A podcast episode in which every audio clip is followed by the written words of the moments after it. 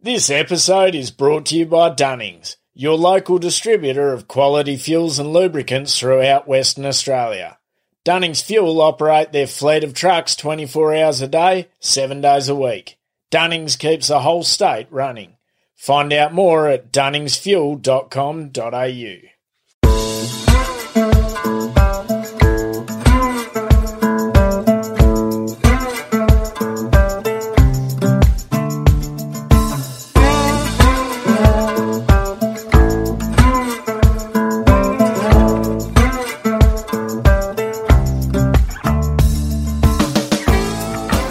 listening to the Central Station podcast, where we bring you true stories of what life in the outback is really like and why many wouldn't live anywhere else. So pull up a stump, pop the billy on, or crack a cold one as we talk to the men and women who call some of the most remote parts of Australia home.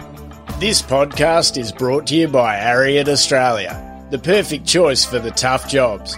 Ariat boots and clothing work hard, look good, and are so comfortable there's never a need to slow down. Visit ariat.com.au today.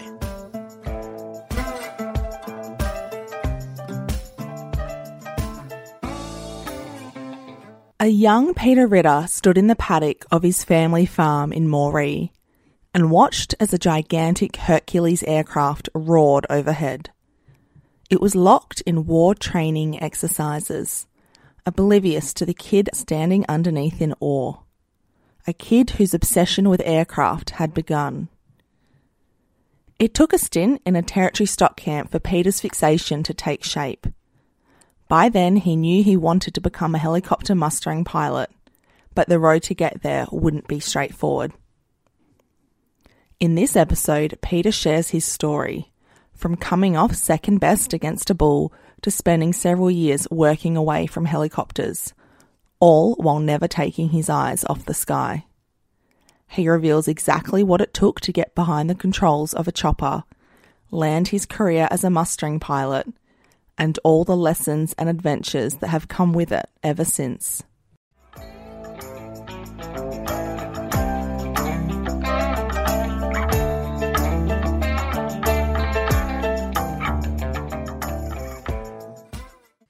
Was always fascinated in aviation from a pretty young age.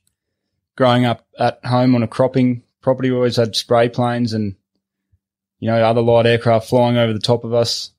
Back in the day when I was younger, that actually used to be a bit of a training ground for the military as well. So I used to fly down in fighter jets and stuff and have little fake wars over the top of our property, which was also pretty interesting. We always used to, um, yeah, get bombed by by fighter jets and you'd see the big like Hercules and stuff flying over a bit. That's all changed now, but they um I was always intrigued by aviation and it was yeah, it all started there.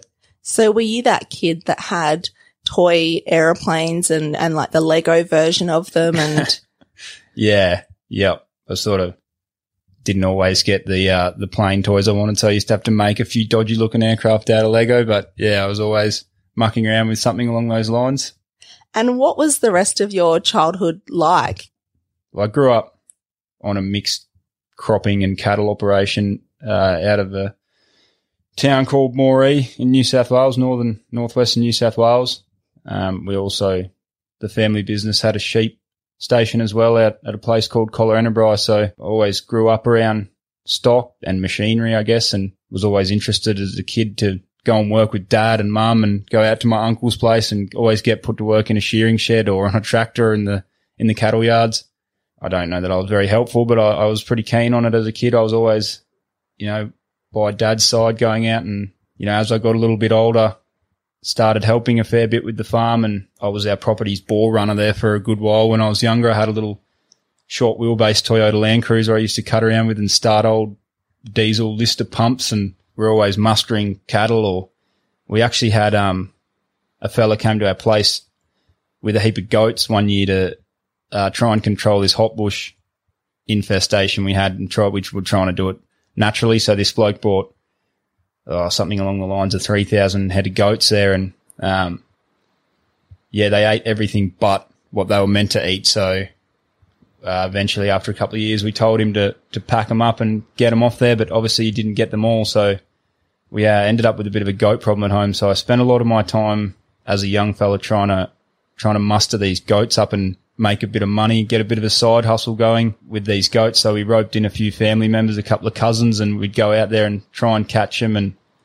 yeah, they uh, we weren't very successful. We weren't obviously the best stockmen or as good as we thought we were. So they eventually gave it up. But I used to go out there a bit by myself afterwards and yeah, tried to keep the ball rolling a bit. And I remember going out there by myself with the pre-cut sections of baling twine and jumping off the quad and knocking over billy goats and tying them up and taking them back one at a time to the cattle yards, which at the time I thought I was pretty smart. I'd lined the, the cattle yards with, with mesh so they couldn't get out or escape. Um, and I thought they were pretty goat proof. And once I got a bit of a mob together, uh, that lead billy goat, the, the leader of the mob, he decided he'd had enough of it and yeah, he jumped up on the calf race of our cattle yards. He sort of tiptoed across the top of it onto the, the main race and onto the head bale and jumped out of those yards and he led about 30 goats with him. So ended up with absolutely nothing at the end of all that and successfully shifted the goat problem, uh, yeah, a few Ks across. So the neighbours weren't very happy with me either. So let me get this right. You, after this gentleman kept goats on your family's property and then he was, um, supposed to take them all away. Some got left behind. A group of you got together to try and, and muster them up so you could remove them. But that wasn't successful as a group activity. So you thought, if a, if a whole group of us can't do this, well, I can probably just do it on my own. Just go one out with it. Yeah. Also, when you, also this baling twine. So for anybody that has perhaps, um, seen the, the TV show Outback Ringer or heard of bull catching before, I'm just thinking, you know, there's a lot of people that it, it's not very common to go and muster one animal at a time, except for perhaps in the instance of bull catching and you see people, um, you know, they'll either ride up on horses or in certain vehicles or bikes and, you know, throw the bull onto the ground, you know, kind of trip them up and pull off this big belt. You know, they're wearing extra belts around their waist and they'll tie them up so they can come back and get them later. So I guess that's effectively what you were doing, but with goats and yeah, baling twine. That's a, there's a, that's the difference. So there's a bit of a difference between the old the old goat and the old bull. Um, obviously, one of those differences you can use baling twine to uh, tie them up, but I was not very successful with the the goat episode, so I never really tried my hand too much at bull catching. I thought if I couldn't catch a goat, I couldn't catch a bull. I think we should get something going. You know, there's a lot of people, you know, bull catching is quite uh, something a lot of people aspire to or they think is really cool. Um, I think we should make goat catching a thing. I think it'd be a good, it'd be a good start. Start them young. Yeah, it could be, it could be the training yeah. ground. So it sounds like as a kid, you were pretty active in the farm, uh, which is common for a lot of farm kids, but not all kids that grow up on farms enjoy it and want to do it. But it sounds like if you were spending your spare time going out chasing goats and doing all sorts of other things that you actually really enjoyed it. And this is something you wanted to do. Yeah. Yeah, I did. I was always, uh, sort of happy to be out there by myself a bit and, you know, love, loved my motorbike. So I was always out on my motorbike and, uh, there was a sort of section of our place that was pretty thick and scrubby. So I used to sort of go out there and, yeah, be riding around. I'd be chasing goats or pigs or something. And, um, that's where we kept all our stock as well. So I'd always be out there mustering cattle and stuff. And yeah, I always enjoyed it. Always wanted to have a career in agriculture. So you mentioned you had this fascination with aviation from an early age, but you also the the planes that flew over your property were in the military and also for spraying crops. And today you fly helicopters but work with cattle. Like, was the plan to work with livestock, like be a mustering pilot, or was it just to do any kind of flying? Yeah, the plan was to just fly for a start.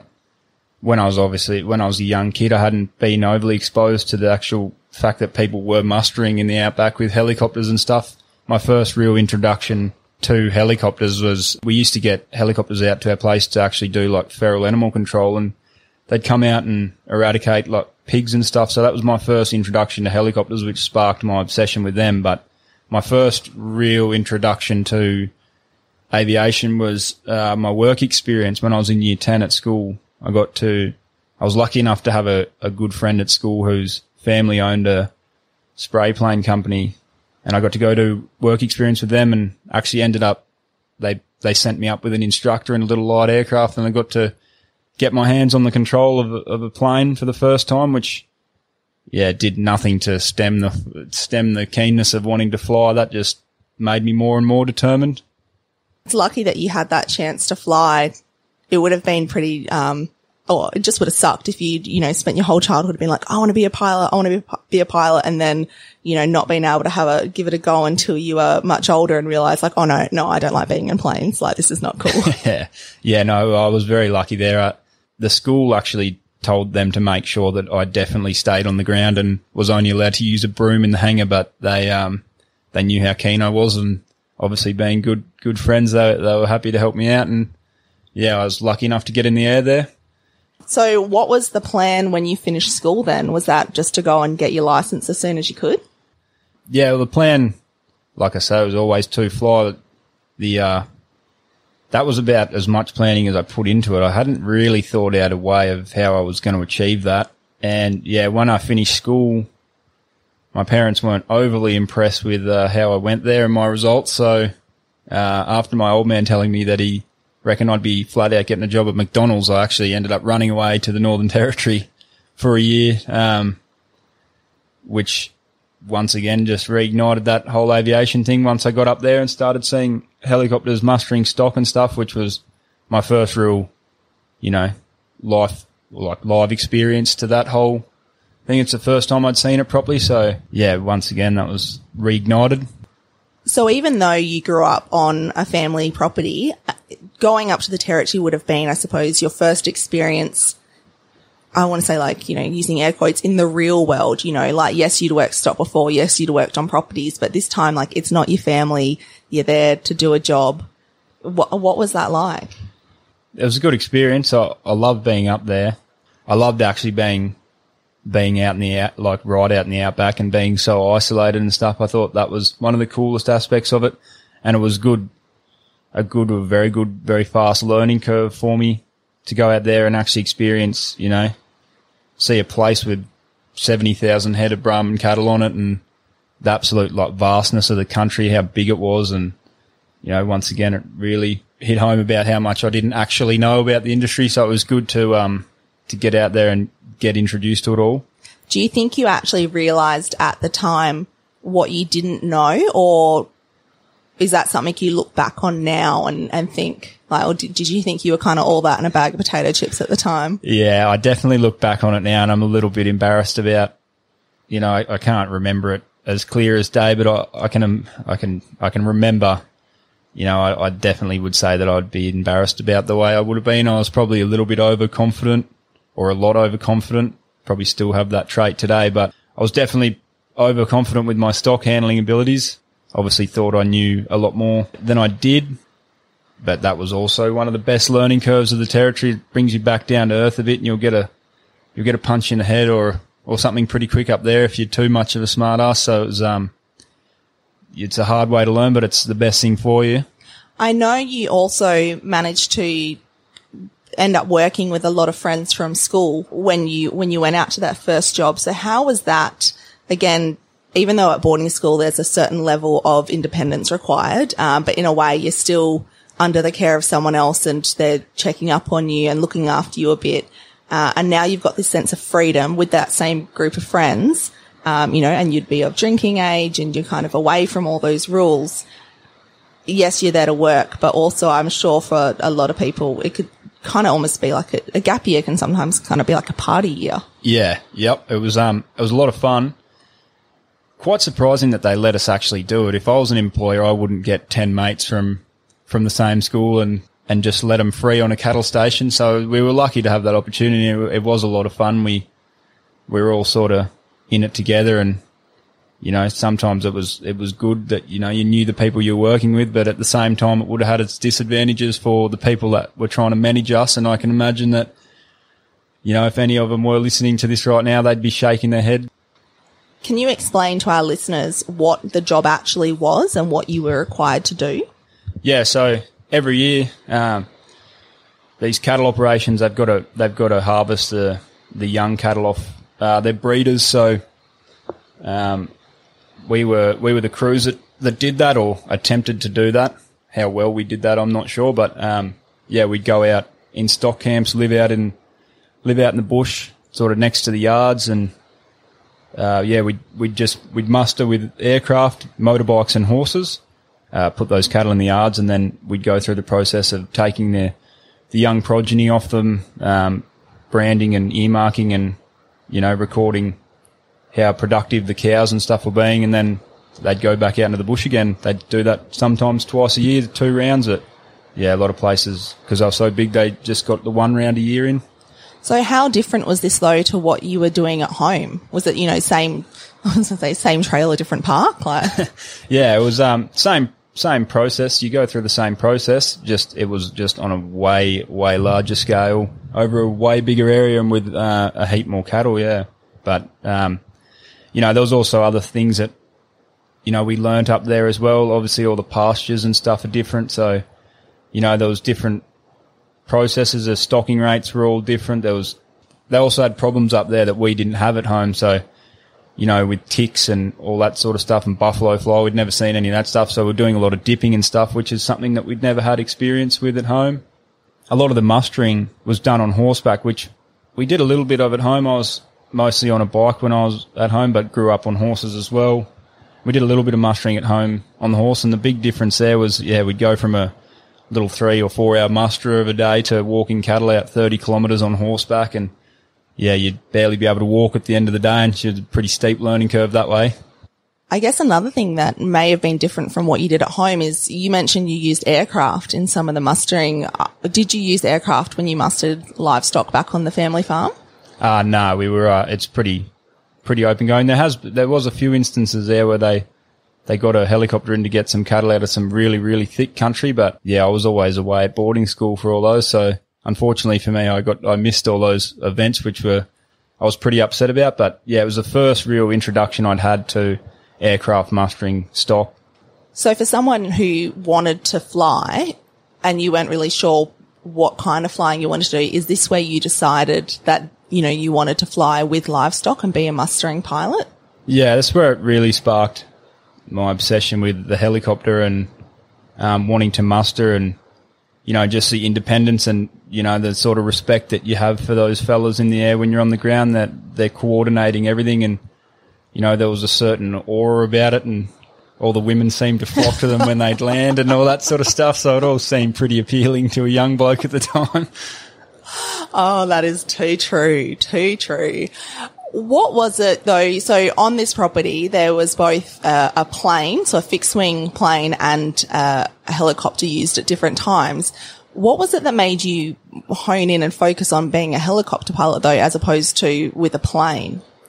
I'm not really sure, to be honest. I just, I thought that they were just extremely, extremely cool machines that, you know, you'd see them and they'd be able to get down there below the trees and really work stock and obviously, you know, pull up, hover, fly backwards, sideways, whatever direction you want. And yeah, the way that they, the way that they could bring a muster back together and had such like a presence in a muster, I thought was incredibly cool. We had a little bit of trouble with the plane out there and on the Barkly, if those cattle ever turned around decided that they didn't want to do it, there wasn't too much the, uh, the plane could do because he'd sort of do a low pass and then he'd take a little bit of a while to turn around. And by the time he got back there, they'd be on their way back the wrong way or something. So, you know, I just thought it was cool that the helicopter could be right there, pull it back together and have such a, an effect, I guess. And yeah, he sort of one machine, you know, wheeling around 3,000 head of cattle, 4,000 head of cattle just was blew my mind, especially as, you know, you, yeah, being just one bloke down there on a horse amongst 10 other ringers, you, you're sort of not really I mean, you're doing, you're doing a bit there, but you're not, you know, I thought that the control and, and the way that they could lead a muster was, you know, and manage men and stuff was pretty intriguing to me. Yeah. They are very nimble, I suppose, compared to a plane. And hopefully I'm not uh, offending any fixed wing pilots because every, every machine, every tool, there's a time and a place for every tool. But I think about it, uh, I suppose, similar to being on, say, a quad bike or a motorbike and a horse. So I've been on places where you know, for the day, your only option is to be on a quad bike or a motorbike. And yeah, if the cattle run back on you or do things like it takes time to, to either turn that bike around or change gears into reverse on a horse. You can be so much more nimble and, and re- yeah. respond a lot quicker. So I suppose that's kind of like the equivalent of the helicopter versus plane. And also, was it just that the helicopter pilots were the ones pulling chicks and the, nobody wanted Yeah, to fix a- pilots? There was a bit of that there. Yeah, the um, the aura of the pilot, the helicopter pilot. Yeah, they're, they're their own breed. But yeah, that that was that had a little bit to do with it. Yeah. the playboy of the sky. and I don't care who gets offended by that because it is so well known and I'm definitely not the Yeah. first to say that.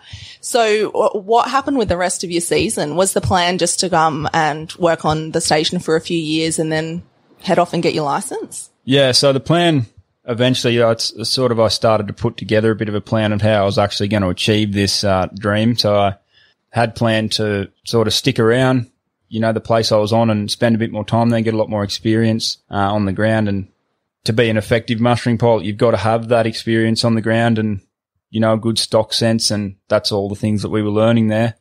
So the plan was to definitely go back and, and try and gain more experience there. And that was brought to an abrupt halt towards the end of the season there when I, I got pretty savagely towed up by a, an old grey Brahman herd bull, which was, uh, not, not my finest work, pretty embarrassing stuff. But, um, D- don't glaze over this. What happened?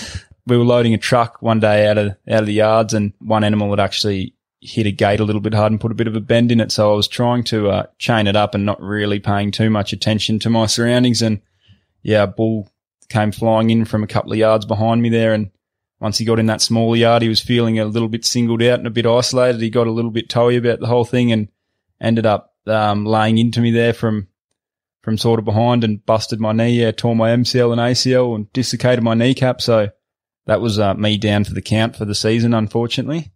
Yeah, I ended up going into the local, the local clinic, the health clinic there, which was about 80 k's away, I think. Um, and yeah, they sort of looked me over. They didn't have a lot of equipment there and they told me that I'd just had a bruised knee and patted me on the back and told me to man up there a little bit. But, uh, I was struggling to walk there. They didn't have any crutches on hand or anything. So we ended up going back to the station and I ended up making a bit of a, bit of an old crutch out of a bit of three inch poly and a Cobb and Co and, uh, hobbling my way around there for a, for about a week or so. And once that knee started to turn a bit black and didn't, didn't sort of heal up, I ended up going to the nearest town, which is about 400 k's from where we were. That's when they informed me that I'd done a little bit more than bruising and I ended up going back to Sydney actually. So it sounds like that was, well, I'm guessing the first thing I'm thinking of is a pretty big lesson to learn of like never be complacent and don't turn your back. But also for people that aren't familiar with working stock, that also that story is a classic, uh, flight or fight response in an animal. So as a, as a prey animal, cattle, when they feel threatened, they'll either take flight or they'll fight. And from what you just said in that story, he was in a smaller yard. It sounds like there wasn't an opportunity for him to take flight and get out of, you know, to, to get away enough to be comfortable. So he chose the The fight, yeah. yeah, he, the- um, other option. I guess he could have gone back out the way he came in, but that was a fight that he was definitely going to win from the start. So he sort of picked his opponent pretty well there and yeah, taught me a thing or two about, yeah, keeping it, yeah, watching my back. That must have been pretty disappointing to have to go home and not be able to finish out the season with your mates. Yeah, it was. Yeah, I was, um, a bit disappointed and yeah, the plan was to come back. So, you know, in my mind, I thought I'd go home, get better and I'd be back. So what, what did end up happening? yeah, well, I was pretty lucky once I um once I'd seen the right specialists and stuff. I didn't didn't get an operation or anything like that, so I was I was pretty right. So I did my physio, got back back going again, and by that stage they'd finished up there, so everyone had come home. Um, so I just went home back to the farm at Moree and started working. Did a bit of work, trying my hand at a lot of different things. That's when I first got the offer off um off a cousin to go and work at GrainCorp in Moree. So he was the site manager there and he offered me a spot and he knew I was back looking for a bit of work and I went in there and yeah, I couldn't believe the, uh, the amount of money they'd pay you there, which probably wasn't a lot of money, but considering what I'd been on, you know, when I was in the territory, it was a gold mine to me. What was the wage in the territory? Uh, when I was there, it was about 114 bucks a day. I think there was 60 or 70 bucks taken out a week for your, your board and keep.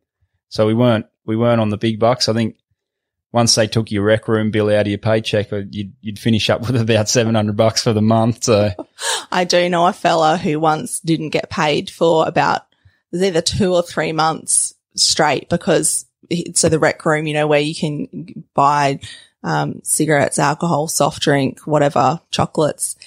Yeah, the the bill he racked up there was more than what he made for the month. Yeah, between um the rec room and Kent Saddlery truck coming out, there's been quite a few ringers robbed of a paycheck there for a few months. It's uh, it's easy enough to do. And so, what is GrainCorp as well? Sorry. So GrainCorp's a bulk handling grain facility over over on the eastern coast there. Yeah, they're a major company. They got you know all the bulk handling terminals along the east coast of Brisbane, Newcastle, So, ports. so is it where all once all the farmers harvest their grain, they don't keep they keep it on the farm for a period of time, and then it all goes to these locations? Yeah, so they're your storages. Um, you know, a lot of people these days have on farm storage, so they will keep their own grain. But um, before that was a thing, GrainCorp are the people that put the sheds up, and yeah, they you'd go straight off farm, straight into one of their sheds, and they'd they'd look after your grain for you. Yeah, so that was um when I first started there. I was the process of testing and testing the grain quality and stuff when it would first come into the sites and unloading unloading the trucks into the sheds. Um, once I'd done that for a bit, like I say, it was what I thought was bloody good money for a minimal amount of work, considering I wasn't getting up at three o'clock in the morning, saddling a horse and work, like walking 30k a day on it. So I thought it was all pretty easy work. So it didn't really phase me what I did there. And I sort of just kept my head down and did everything I'd been asked because coming from the territory, if you didn't do that, you'd cop a beating. So yeah, I, I sort of just kept my head down there a bit and poked along and it actually ended up paying off for me in the end because I got offered a job as a pest control officer, which is a specialist that uses toxic gas to kill the insects that eat the grains and, you know, other types of chemicals to protect the grain. So yeah, the reason I stayed there was they were giving me a lot of qualifications while I was there. So they trained me up, you know, how to be a manager, how to manage people, how to manage logistics, how to obviously the fumigation side of things as well, use deadly chemicals and all that sort of stuff. So I got a lot of experience there. I think my, like I can attribute a lot of, you know, being able to, I guess, handle people or be able to integrate into different stock camps and stuff and, you know, work with people underneath me on the ground now can be attributed a bit back to GrainCorp because they put me through a lot of courses and stuff to try and teach you how to work better with people and, and, you know, manage people a bit better. That sounds like an incredible opportunity, especially because you were so young as well. Like a lot of people often don't get put through these courses until they're, you know, in their thirties or forties in middle management. And by then, you know, you kind of, you, you're really set in your ways of, of how you think it, things should work. So Yeah. they kind of got you at a pretty young age and on a, on a clean slate. Yeah, I was very lucky there. Actually, the um the fellow that ended up offering me the job, fellow by the nickname of Chook, he was a good fellow. He's um yeah, he for some reason he took a shine to me, so I was very lucky to get that opportunity so young. Um apart from all the qualifications and stuff that it gave me, it also ramped my paycheck up a fair bit, which put me on a bit of a different path for the whole flying thing because I'd gone from um, chasing the experience on that the station experience to um, chasing the money to be actually able to pay for it, which was a fair a fairly big help and a fairly big step in the right direction. So did you, how long did you stay at GrainCorp? And did you, so you didn't go back to the station? Oh, I, stayed there for three years. I was still back and forth between GrainCorp a little bit and, and home a lot. So I was still, you know, keeping my eye on a bit with stock and helping with shearing and, you know, cattle work and all that stuff at home. So I was still doing that a bit, but I, I wasn't uh, necessarily, yeah, I didn't go back to the station until uh, eventually until I started flying. Yeah, it was my first, my first step back onto station line. And so, and was that because, yeah, you were making so much more money at GrainCorp that you could afford it, you'd be able to uh, pay off your license or be able to afford to do it a lot sooner than if you were just trying to save while working on a station? Yeah, yeah, it was going to get me where I wanted to be a lot quicker, and I, I sort of saw that opportunity and seized it a bit. I, so three years, that's a long time to kind of be working towards a goal. How did you, I suppose, stay on track and not come off track and end up just working at, at GrainCorp for life? And, you know, you're on a pretty sweet deal. You're making good money. You got responsibility, you know, fancy job title, but you, you kind of had that goal and you stuck to it. Yeah, no, well, the thought did cross my mind there a couple of times to actually stick with it. And once again, I, I, that the idea was to to save up the money and, and start flying, but I didn't have a major plan of exactly how I was going to do that. You know, in the sense of where I was going to go and learn and how I was going to get my theory done and all that stuff. So while I was at GrainCorp, the the plan was always there. I'm not really sure that I stuck to the script 100% of the time. I spent spent a bit of money in a few silly spots buying cars and all that stuff, but maybe extended my time a little bit there. So I suppose while we're talking about how you needed to go away and earn more money and save up for your license, we probably should talk about the elephant in the room. How much does a license cost? I was pretty lucky there. I got away with it for around 65,000, I think, with a, with a low level endorsement and a, and a 44 endorsement. $65,000 to learn to fly a helicopter. Yeah, it was the most heartbreaking thing I've ever done was paying for that license up front. Um, transferring 65 grand of my money to, uh, well, we hadn't, I hadn't been up there and seen the school even, so we weren't even sure if it wasn't a scam at the time. But, um, yeah, that, you know, that's the 65 grand just for the license. I actually had to move to Brisbane to do that. So I was paying rent, you know, fuel costs and everything, driving to and from the hangar there every day. And, you know, by the end of it, you could, it, it was a 17 week process for me. So by the end of it, you could call it a, a pretty even 80, 80 grand. Yeah.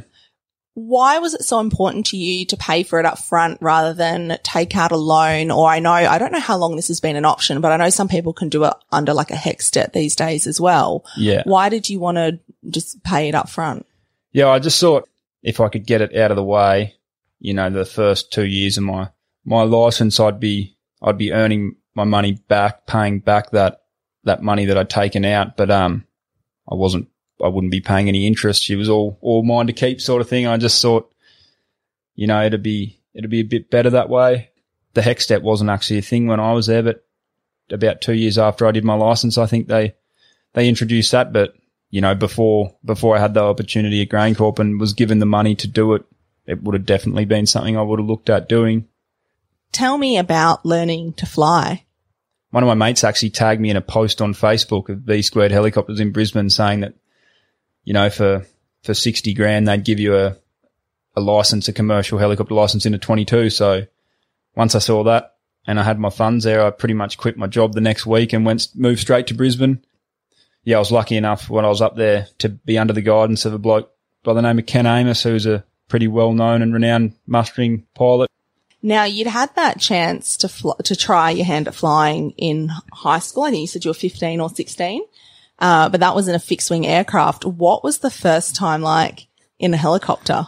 Yeah, I'd never actually set foot in a Robinson helicopter or any helicopter for that matter, but when I got up there. So, um, yeah, on our first day there, they took us out to the hangar and walking us through the hangar, showing us some machines. And, um, I made an idiot of myself by leaning forward and attempting to open the door on the 22 to have a look inside. And I couldn't even work out how to get it open. So shows you how much experience I had there. The first time I actually flew, I remember it. I just couldn't, yeah, I did not think there would be a better feeling in the world than that. I still remember the first time I ever took off at, um, Archerfield Airport in Brisbane. I, that feeling was just, I was finally there. It, it seemed like the last three or four years of my life had just vaporized and I was just, you know, I was finally, finally there. So you get your license and then next, I guess, is getting a job. Yeah, so bit of a funny one. Spent the last three years at GrainCorp building my way up and getting a pretty good position there, and then on the uh, on the scale or on the yeah on the scale of hierarchy, I was back at square one. Really, I was a junior pilot, so I spent about six months ringing around, you know, chasing work. I started in central Queensland and pretty well got palmed off from operator to operator all the way through the territory, you know, around the top of WA and sort of down the down the west coast there until I eventually ended up getting given the number um, of Weldon Percy at Fortescue Helicopters, and he I was lucky enough that he gave me my first job. Yeah, I was ringing around, and Weldon, you know, I'd spoken to him a couple of times. I I was pretty determined. I yeah, I rang him a couple of times, and every time he sort of said he was right and the position was filled, and then obviously things changed there. So he uh, he called me back, and the day that he called me back, I actually thought he was ringing me to tell me to stop ringing him, that he was going to put a restraining order on me or something because I'd been annoying him that much. But luckily for me, it was uh, he was offering me a pretty good opportunity.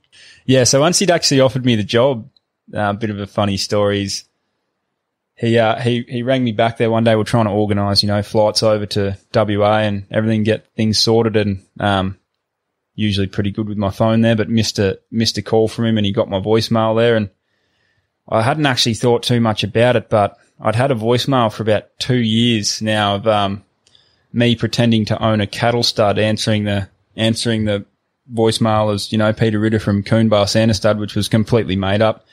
Actually came from us a mate of mine and myself telling a couple of women that we were uh, that we were big cattle stud owners, and we changed our voicemails there in case we missed a call from him. So Weldon's uh, rung me there one day, and I've missed his call, and he's he's sort of on the phone there. he said, "Oh, and just quickly, mate, what's that um that Santa stud that you know you've got on your voicemail there? I've had a a bit to do with the industry, and I did a bit of time over in Queensland and stuff, and I just hadn't heard of them. Like, what's what's their story? Where are they from?"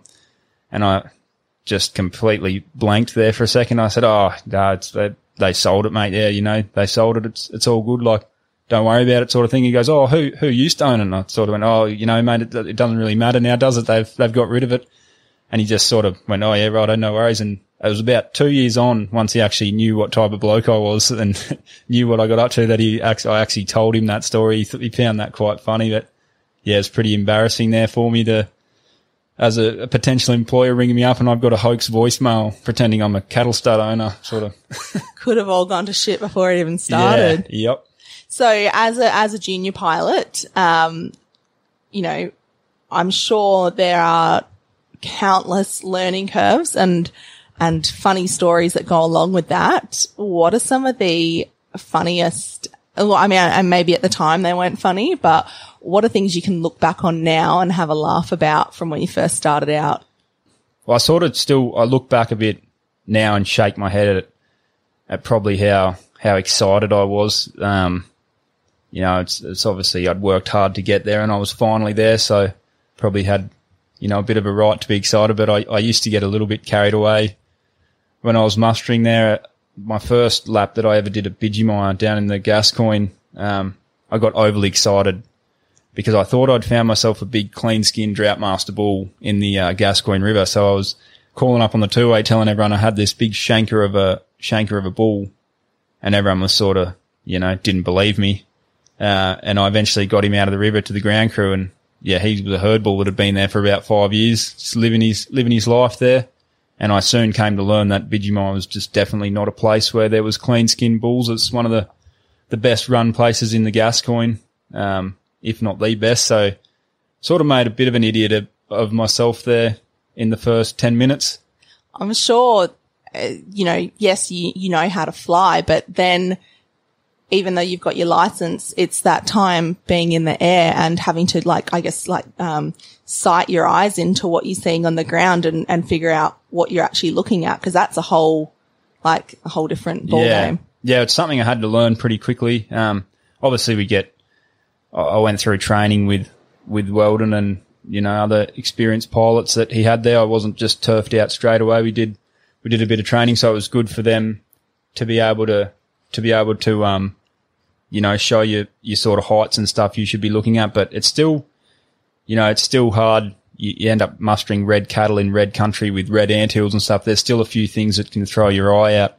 I remember when I was down in the goldfields in the first year I was there, they had a bit of a tourism drive that you could take a bit of a scenic loop that you could do around and have a look at the old history of the place and a few refurbished wool sheds and old sets of cattle yards and stuff along the way. And they had one old set of um, cattle yards made out of mulga that they'd cut up there and a bit of a history about it and, you know, when people were there and the dates that they were out there and what they were doing and mustering on horseback and all that sort of caper. And they'd put a big, uh, cutout, like a big metal iron cutout of a, a bull in there. And It was like, you know, life size, life size bull with big speary horns on it and everything. He looked pretty high headed and wild. And I spotted him from a distance, like a good distance there one day mustering and you know, I thought, geez, I've got a good set of eyes on me. You know, i am finally starting to pick this up a bit. And I've called up the other pilot I was with and I'm telling him, you know, I've got this big bull and he's down here in these old yards. I should land and swing the gate on him. And I was sort of trying to be a bit gentle with him because he looked a bit high headed from where I was sitting. Um, and I, I sort of working him a bit there from a distance and yeah, he wasn't really doing what I wanted. So I, I went in there a bit closer to spark him up. And yeah, it turns out I'd been working a piece of iron for about five minutes, which goes back to getting a bit overexcited about it all. Oh, at least you can look back on it and laugh. And if you can't, I sure can. So. Yeah, I think, uh, yeah, the other fellow I was with, Josh Jacobs, he, he still finds that pretty funny to this day, which, yeah. I think that story is going to be coming up like well into your retirement years. Yeah. so. yeah. You, so you just said that was in the goldfields and before you spoke about being in the Gascoyne. These are, so there's, I don't know, four or five, maybe six regions in WA, pastoral regions. They're, you know, not exactly neighbours. Um, I know the business you work for was based in the Pilbara. It sounds like you were covering a lot of country. Yeah, yeah. So we covered the whole of WA essentially. Um, you know, I'm obviously, yeah, I've moved on from Fortescue and I'm in the Kimberley now. But when I was at Fortescue, they they covered from from the bottom of the Kimberley all the way down to the Nullarbor and as far out as the Territory at times. So they uh, we got to see the the lot of it. Yeah. That must have been a ridiculous opportunity to, especially because cattle operations change so much region to region. So you would have been working with different types of cattle, different sized mobs, um, different, you know, ownership structures and, and people on the ground and like what a variety. Yeah, it was a good, it was a really good experience and I'm glad that, you know, like I say, there's been a fair bit of luck involved with, with me in this whole process, but I was very lucky to, um, you know, get that opportunity straight up and to be able to see, you know, everything from mustering sheep on the Nullarbor, all the, all the operations all the way through, you know, Goldfields, Gascoyne, Pilbara up to the Kimberley, all the different operations and, you know, different companies that we work for. And it didn't obviously all, all extend into just mustering. We did a lot of mining stuff as well. We did a lot of surveys, indigenous surveys and uh, native animal surveys and bits of bilby trapping and looking for endangered bats and heaps of different stuff. Yeah. That, as if it isn't enough variety to be going to, you know, so many different cattle properties. Yeah. You, so you got to do what, what do people in, um, like what is a mining survey and what do they need a helicopter for? Um, just pretty well to cover the country mostly, but, um, it's all for, for development really. So it's, it's country that they've never been in before. It's part of their lease, but they've never, you know, there's no roads or anything into it mostly. So we'd take, take crews out in, you know, 44s and 66s and we'd take out, um, before they do any of that development, they've got to make sure that they're not going to disturb, you know, any indigenous sacred sites or a- any endangered plants or animals. So they'll go out there with, uh, they'd go out there with specialists and, you know, we'd, we'd look for endangered plants, endangered species or indigenous sacred sites or something just to make sure that it was all above board. Nothing was, you know, environmental impacts and stuff were all going to be kept to a minimum and obviously respecting the, uh, the indigenous side of things as well. Um, so we got a lot of the surveys was for stuff like, you know, new railway lines or potential mine sites or something. Or, you know, where they were even just going to put in drill pads and just test to see if they could find iron ore or gold or whatever they were looking for. So is this essentially just having to take people out to a location and drop them off and then maybe come back and pick them up in a few days? Or what, what did this work involve on your end? Yeah, so we'd be back and forth. Um, you know, we'd be back and forth all day, and we, yeah, they'd come back to the camp every night. But you know, we'd be landing, dropping them off, going back, picking up their equipment, dropping it off to them. You know, it was it was good. It was good uh, work to learn to fly. You know, you land in a few tight spots and all that sort of stuff. There was a, a lot of other surveying work we did as well. We did a gravity survey at Lake Disappointment where they sort of looking for seismic lines and we also surveyed like the fall of the lake to see the low spots. So when we're doing jobs like that, uh, we're doing up to 250 takeoff and landings a day to get the right data for what they were trying to map.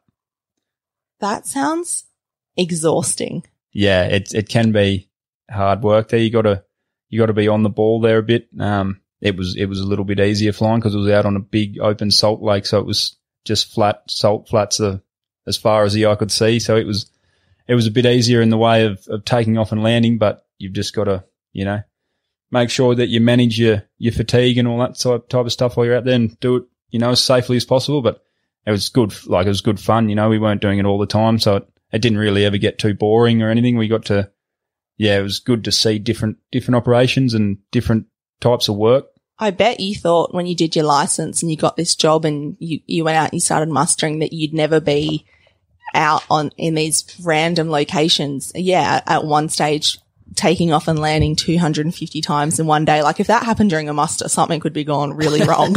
yeah, I didn't even know that work like that existed until I, I got there. I didn't realize that there was such a scope for helicopters, but you know, it makes a lot of sense to me now, especially given the vastness of the, the country, but also how rich it is with minerals and stuff. Everyone's, you know, you'd be surprised where you see human activity in WA, like the vastness of the great sandy desert and the, and the little sandy desert. Like you could be out there hundreds and hundreds of miles from the nearest town or, or people. And, you know, there's an old road out there and someone's been out there looking for something along the line. It's a, it's pretty crazy to see. You must have met some really cool people that again, are like in a whole different world to the pastoral industry. So, you know, you're spending a lot of your time out mustering with cattle people, but then you've got someone out there that, yeah, knows, I mean, I wouldn't have a clue about how these surveys work. Um, or, or the people that, you know, would be a, like a bilby specialist. And did you actually get to see a bilby? Yeah, they were trapping them overnight in little, little metal cages. So they were, we didn't sort of muck with them too much, but they got lifted,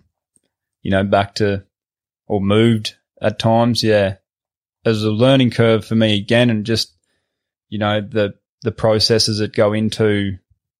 You know, you look at a mine, you just think it's a big hole in the ground, but we were sort of seeing the process from start to finish there essentially. And, you know, my first year of flying there, you'd go out and do an indigenous survey and make sure that, you know, they weren't going to disturb any of that type stuff, sacred sites or whatever. And then, you know, you'd fly back at the same place three years later and there'd be a huge camp there and 40 dongas had been put in and sheds and you could just see the whole process, which was pretty interesting.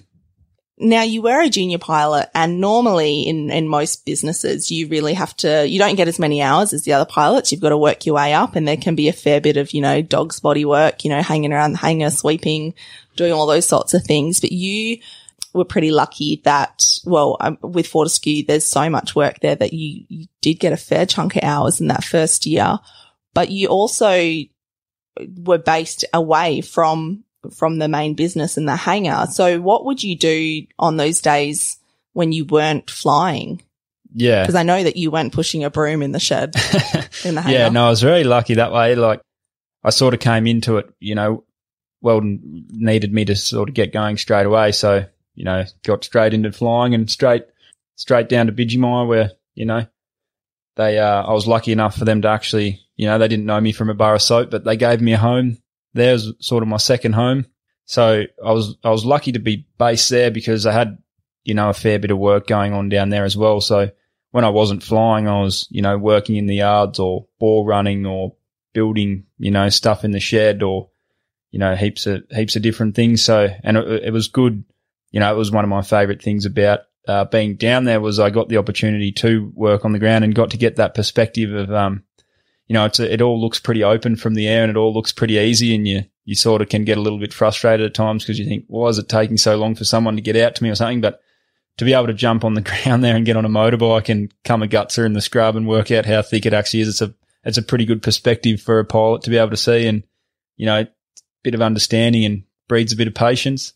Yeah, I was lucky enough, you know, not only down the, the Gascoyne, but did a bit of work in the Pilbara as well. Stock, just stock handling stuff mostly yard work and, and processing and all that sort of, sort of stuff. And I was even in the goldfields, I got to run a bit of a crew and stuff down there. And, you know, it was, it was, it took away a little bit from the flying, but it was also a great experience. And like I say, it gives you a good perspective. We, I have got the embarrassing stories out of you, but looking back on the time that you had in, in this job and you were there, was it three, three, three or four years? years? yeah. yeah what were what are the highlights for you? Um, you must have seen and done some incredible things. Yeah, I just, I mean, the country's probably the biggest highlight. Like flying from from Newman to quite, you know, arid desert, very red country to, you know, all the way over to the west coast and flying down the most blue coastline you've ever seen in your life. You know, mustering cattle off Eighty Mile Beach and yard up a mob of cattle and then turn around and fly back a, a mile and land on the beach and catch a heap of fish for lunch and you know, there's pretty, pretty good stuff like that. You see a lot of, um, interesting stuff. That Goldfields is a bit of an interesting place. It's a, it's a pretty wild, untamed part of WA, and it's got a bit of a history there, and not always a good one, but it's quite it's quite an interesting place to be. You'd, we'd be down there mustering, poking along, steady, looking for cattle, and you know, in the middle of absolutely nowhere, you'd come across a bloke walking around with a metal detector looking for gold. You know, sometimes they'd be out there in, in crews with with a couple of them, or you know, a lot of the times they were just out there by themselves. Sometimes wearing clothes, sometimes not. That uh, we come across a, no- a naked bloke out there one day looking for a, looking for his fortune. you must have been like, oh, I think I found a white, you know, like a Charolais or, or a grey Brahman Yeah. cow, and then you look a bit No, and realise. You could see him from a fair way away, especially the contrast of the the white backside against the uh, harsh red dirt. It was uh, he's quite easy to pick up. They're a bit of a funny bunch. Those prospectors are. That generally, if you're living out there in the scrub in the middle of WA, you know, living out the back of a, a motor car or in an old caravan that you've somehow dragged up there, you, you're on the run from something. So they can be a few wild characters come out of the sticks up there a bit. And, you know, it was, it wasn't unusual for someone to show up to the station pretty, pretty pissed off that they thought you'd been snooping on them or something. And a lot of them probably didn't really understand the process of mustering and they'd just be seeing a helicopter circle around their camp or poking along steady. They, they're pretty paranoid that you're looking for them. And yeah, there's been a few times there where someone would show up and threaten to shoot you if they saw you out there again and all that sort of stuff. Yeah, it's pretty wild, pretty wild area. Sounds like you came across some uh, pretty wild characters. In amongst all that, though, as we said, like the diversity of people that you worked with um, within, like you know, cattle people and you know the mining and the environment and everything else. You, yeah, you have worked with a lot of people. You said working at GrainCorp, um, surely you know set you up for that. What was? I'm sure you though. Again, being your first job, you learnt so much. Who is there someone that that comes to mind that has really been a big influence in your early years? Yeah, so with the with the flying side of things, like yeah, I was I was very thankful and, and lucky to have Hamish McTaggart like from Bidgemia with me alongside me in the plane. We a lot of those musters down there would be two machines up, so uh, he gave me a lot of guidance and you know he's a very knowledgeable bloke. He's been doing it a long time, and yeah, I was I was quite um yeah he sa- he saved me there a few times and yeah it sort of made it pretty easy for me, which gave me a good introduction into it all. Yeah, between uh between him and Jody, like that, yeah, he sort of gave me a bit of guidance in the sky, and Jody gave me a bit of a home there, and like I say, a bit of a second family. So I was I was very very thankful for that, and and very lucky. And as with anything in life, there there comes a time to move on and try new things. And you're currently working in the Kimberley for another heli mustering business called Pearl Coast Helicopters. What was behind the decision to to move up here and give this a go?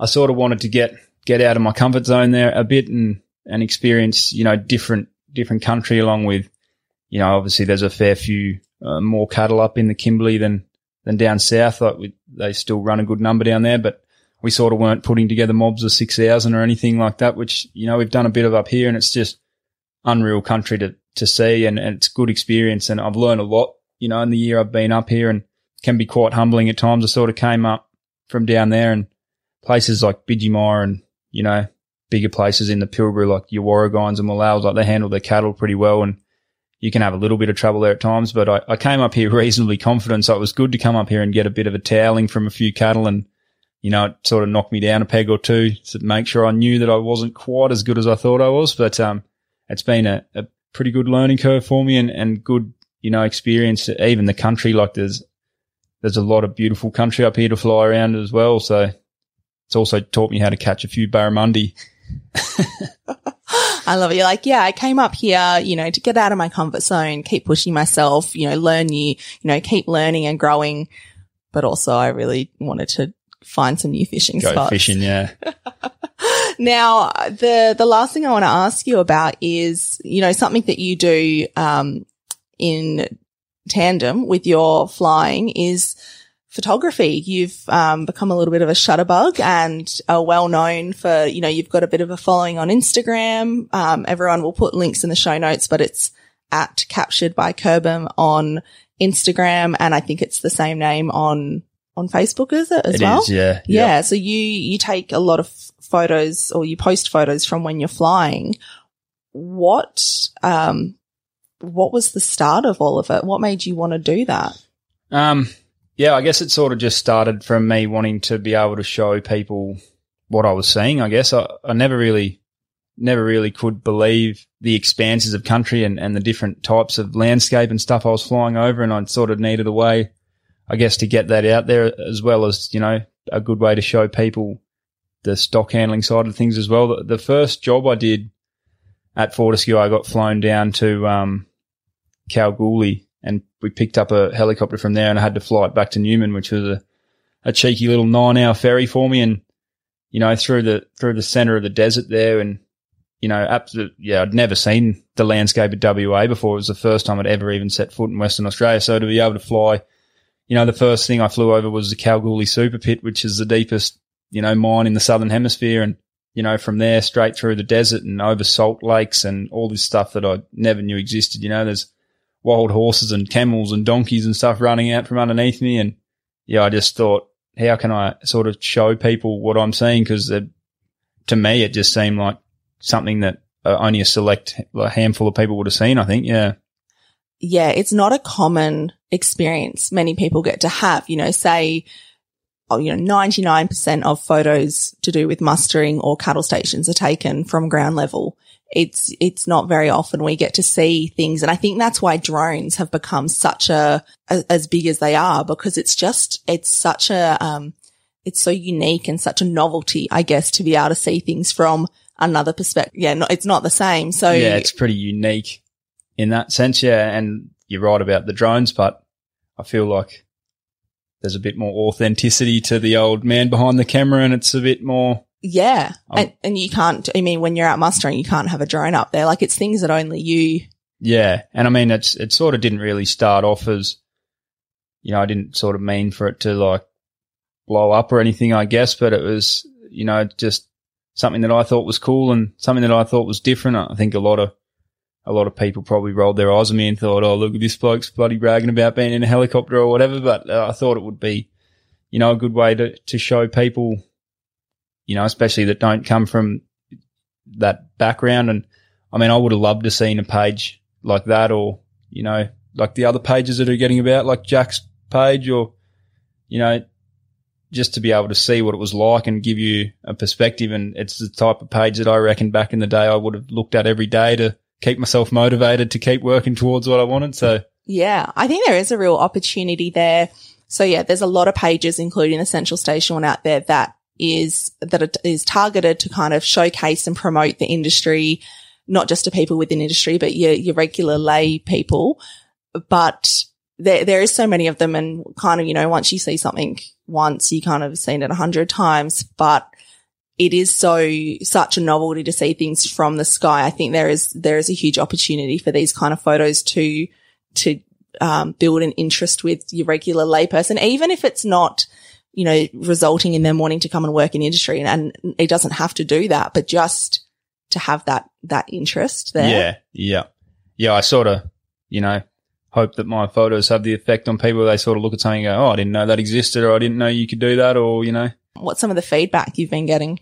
Oh, it's mainly positive, but yeah, just, you know, people, people just being pretty keen on, yeah, like I say, the different perspective and, yeah, I got a, I got a message off a woman the other day saying she was speechless, which I feel like might be a little bit of overkill, but you know, it's that type of, that's the, the reaction that you're going for. And that sort of makes it all, all worth it. I, I didn't, you know, I wasn't overly interested in photography when I started it, but I'm pretty, you know, it, I do find it interesting there now and I'm pretty keen on it. So definitely like keep doing it, but I think that speechless comment probably is right on the mark because again, like it is that novelty. So for you, you see this every day. This is normal for you. I mean, you still know how special it is, but you yeah. know, it, it would be very different to somebody that, yeah, has never seen it. Like I'm sure she probably was. So I've got to ask though, how do you go about this with your bosses when, you know, you have a, you are there to be mustering cattle and although I'm guessing you have to have a yarn with them and, and get, you know, explain what you're doing and get permission and. Yeah. Yep. No, they're all, they're all pretty happy with it as long as it's done safely, which it is because the last person I want to hurt's myself. So, um, we all, you know, I always do it, you know, the safest way possible, which sometimes means that I miss a lot of good photos. But you know, if you're not in the right spot or you're you're a bit busy or whatever, you know, obviously the first priority is mustering the cattle and making sure you're safe, the ground crew's safe, and the cattle are being handled well. So, you know, as you try and take take any mucking around out of it, um, just to make sure you're not, you know, wasting people's time, especially with helicopters being so expensive. You don't really want people thinking that you're up there just, you know, taking just to take photos or whatever. But um, yeah, just really make sure you pick your time and yeah, make sure that everyone's sort of happy to be a part of it all, which mostly people are, I think, and it's a good way to, you know, there's it's a pretty good feeling when you take a photo and someone, you know, wants a print of their own station on their wall or something, you know, it's it's as you'd know, you know, it's pretty good feeling to be able to give back to a, a little bit extra to people, you know. So Does this mean I'm getting a free print out of this or well, it depends if I've got anything you like, I suppose. Yeah. I don't know. I'm just like, as long as it's free. Nah, it's important to pay people for their work, especially creative. So that's just my lesson for this episode. Don't expect anything for free, guys. Yeah, you're strong on that. That's, what- Yeah. that's what you told me when I first started yeah, it. So nothing for free. Now, as we as we wrap up, and that's probably good timing because the rain's just started belting down again. We are right in the middle of the wet season, even though it's been late to the party. It's it's come and it's come with a bang. Yeah, how, how much it's- ra- it's rain hit have we had in the last like two days? yeah, I think Broome had 180, 180 mil there yesterday.